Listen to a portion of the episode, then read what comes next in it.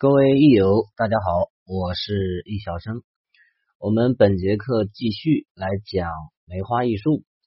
呃，前面呢，我们把风诀鸟占的这个整个的起卦思路呢，都跟大家讲了。呃，但是呢，这种随时随地随物而取的这种起卦方式呢，只是跟大家讲了一个大概的思路。那么我们本节课呢，呃，是最后一节起卦的一个。呃，入门课吧，思路课。这整个的我们前面所讲的所有内容，在我这边的归类呢，都属于一个梅花的入门阶段。当然，最早期呢是一个梅花基础。那么这最后一节课呢，我们再详细的把这个思路来解析一下。呃，也就是所谓的这种声音啊、物象啊、颜色啊、形状啊等等啊，都来举一下例子，让大家了解一下。在梅花当中遇到这些起卦方式是非常常见的，不要陌生。嗯，首先第一句话说“耳之所闻皆可取书”，这个就是前面讲鸟占的时候，听到声音都可以取卦。我们在室内的时候看不到外面的情况，虽然眼睛看不到，但是耳朵可以听到。那么一旦听到这个声音，就可以马上以我们所听到的声音去起卦。那起卦的思路呢？呃，非常多了。最简单的第一种，看它的数量；嗯，第二种呢，判断它的方位；第三种，考察它的五行；第四种，去考察它本身的意象是吉还是凶。那么，首先数量上啊，就是前一对二离三正四了，这就第一种。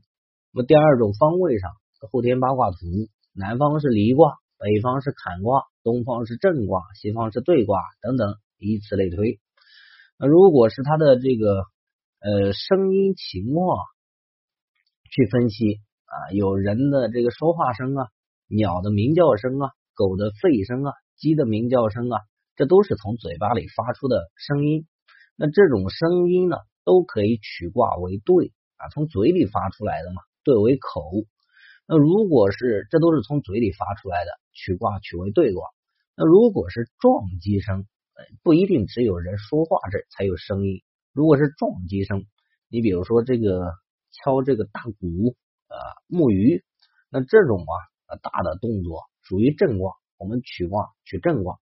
那如果是这个五行属金的这种啊，什么这个钟啊啊，这个我们打的那个那个金器呀，这种声音那为乾卦，五行属金。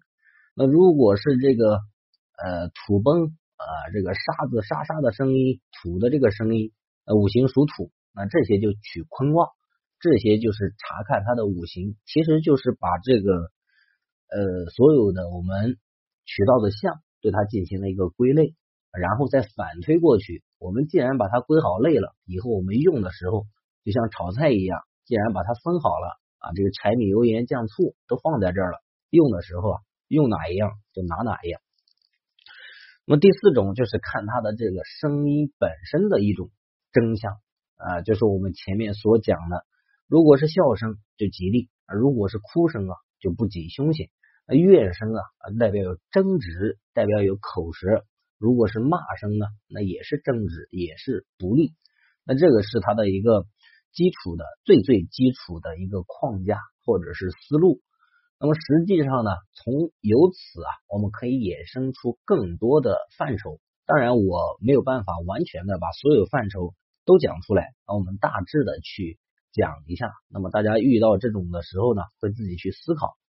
那比如说，我们前面讲的是声音的数量啊、五行啊、这个音色啊等等。那比如说一个静的物品啊，就是一个物物品放在这边。啊，这个物品我们如何去起卦？它也不会叫，它也不会说话，那就看它的这个形状，看它本身的这个形状。你比如说，如果是圆形，那么圆取乾卦；如果是方形呢，方取坤卦，天圆地方嘛。如果这个物品是刚物，那就取兑卦；柔物呢，就取巽卦，柔软。如果是这个呃碗一样呢，那就是取震卦。啊，如果是盖在下面的一个碗盖着的，那就是艮卦，这个就是卦形嘛，正养鱼艮覆碗啊。那同时，这个如果是中间硬，外面柔软，那就是一个坎卦，坎中板如果是中间柔外面刚了，那就是离卦，离中虚。那这个呢，就是各种的一个取向，以此类推。那么我们讲完这个入门的这个阶段呢，那下一阶段就是讲万物类象了啊。下面呢，这个万物类象会详细的去讲。那这是形状，那么同时这个物品啊，它还附带有颜色。你比如说，如果是青色，那就是木的颜色，那就取正卦；如果是红色、紫色或者是赤色，这一般都是太阳的颜色，那就取离卦；如果是黄色，就取坤卦。白色取兑卦，黑色取坎卦啊。这个具体如何去取呢？这个就直接带出我们以后的这个章节啊，就是万物类象。学梅花易数，其他的术数，呃，对于万物类象的要求也不是那么高。就是说，你即便不会呢，啊，这个事情啊，你总归能看得七七八八，问题不大。你如果会取象了，那这个事情会更加的饱满，看了一点问题都不大啊。尤其比如说。六爻啊，奇门遁甲啊，金口诀啊，这些术数之类。那你如果说呃类象啊，这个说玩的不是特别溜，那么这个时候呢，呃，倒也问题不是很大。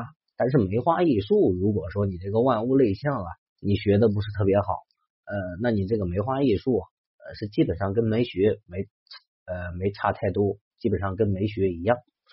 那我们本节课呢，就是再详细的回顾一下我们前面所讲的这些知识，然后再详细的讲解一下，给大家留一个思路。那么大家以后在遇到的时候，或者自己去思考的时候，会自己的去啊发散这个思维。那从这节课开始啊，这节课结束啊，我们这前面所有的入门的学习阶段就全部结束了。从下节课开始，就正式的开始讲这个。万物类象了啊，万物类象之后呢，就是心意，心意之后啊，就是各类的一个占问啊，分类占问啊，占问天时啊，占财啊，占这个家宅啊等等之类。那么越往后呢，是越深入的。所以学到这个时候呢，啊，我们入门的这个所有东西都学完的时候啊，大家呢，如果是一直跟着在学习的，啊，需要做一个自己做一个总结，做一个反思。那前面的内容有哪些不会的，哪些没学懂的啊？前面的内容学的怎么样？大家自己要心中有数。那不然到后面一旦学到心意之后啊，尤其这个三要十应，那么学完这个之后，前面如果没学会，那后面这些学了之后会越学越乱。那我们本次课呢，算是一个总结啊，本次课内容就到这边，咱们下期再见。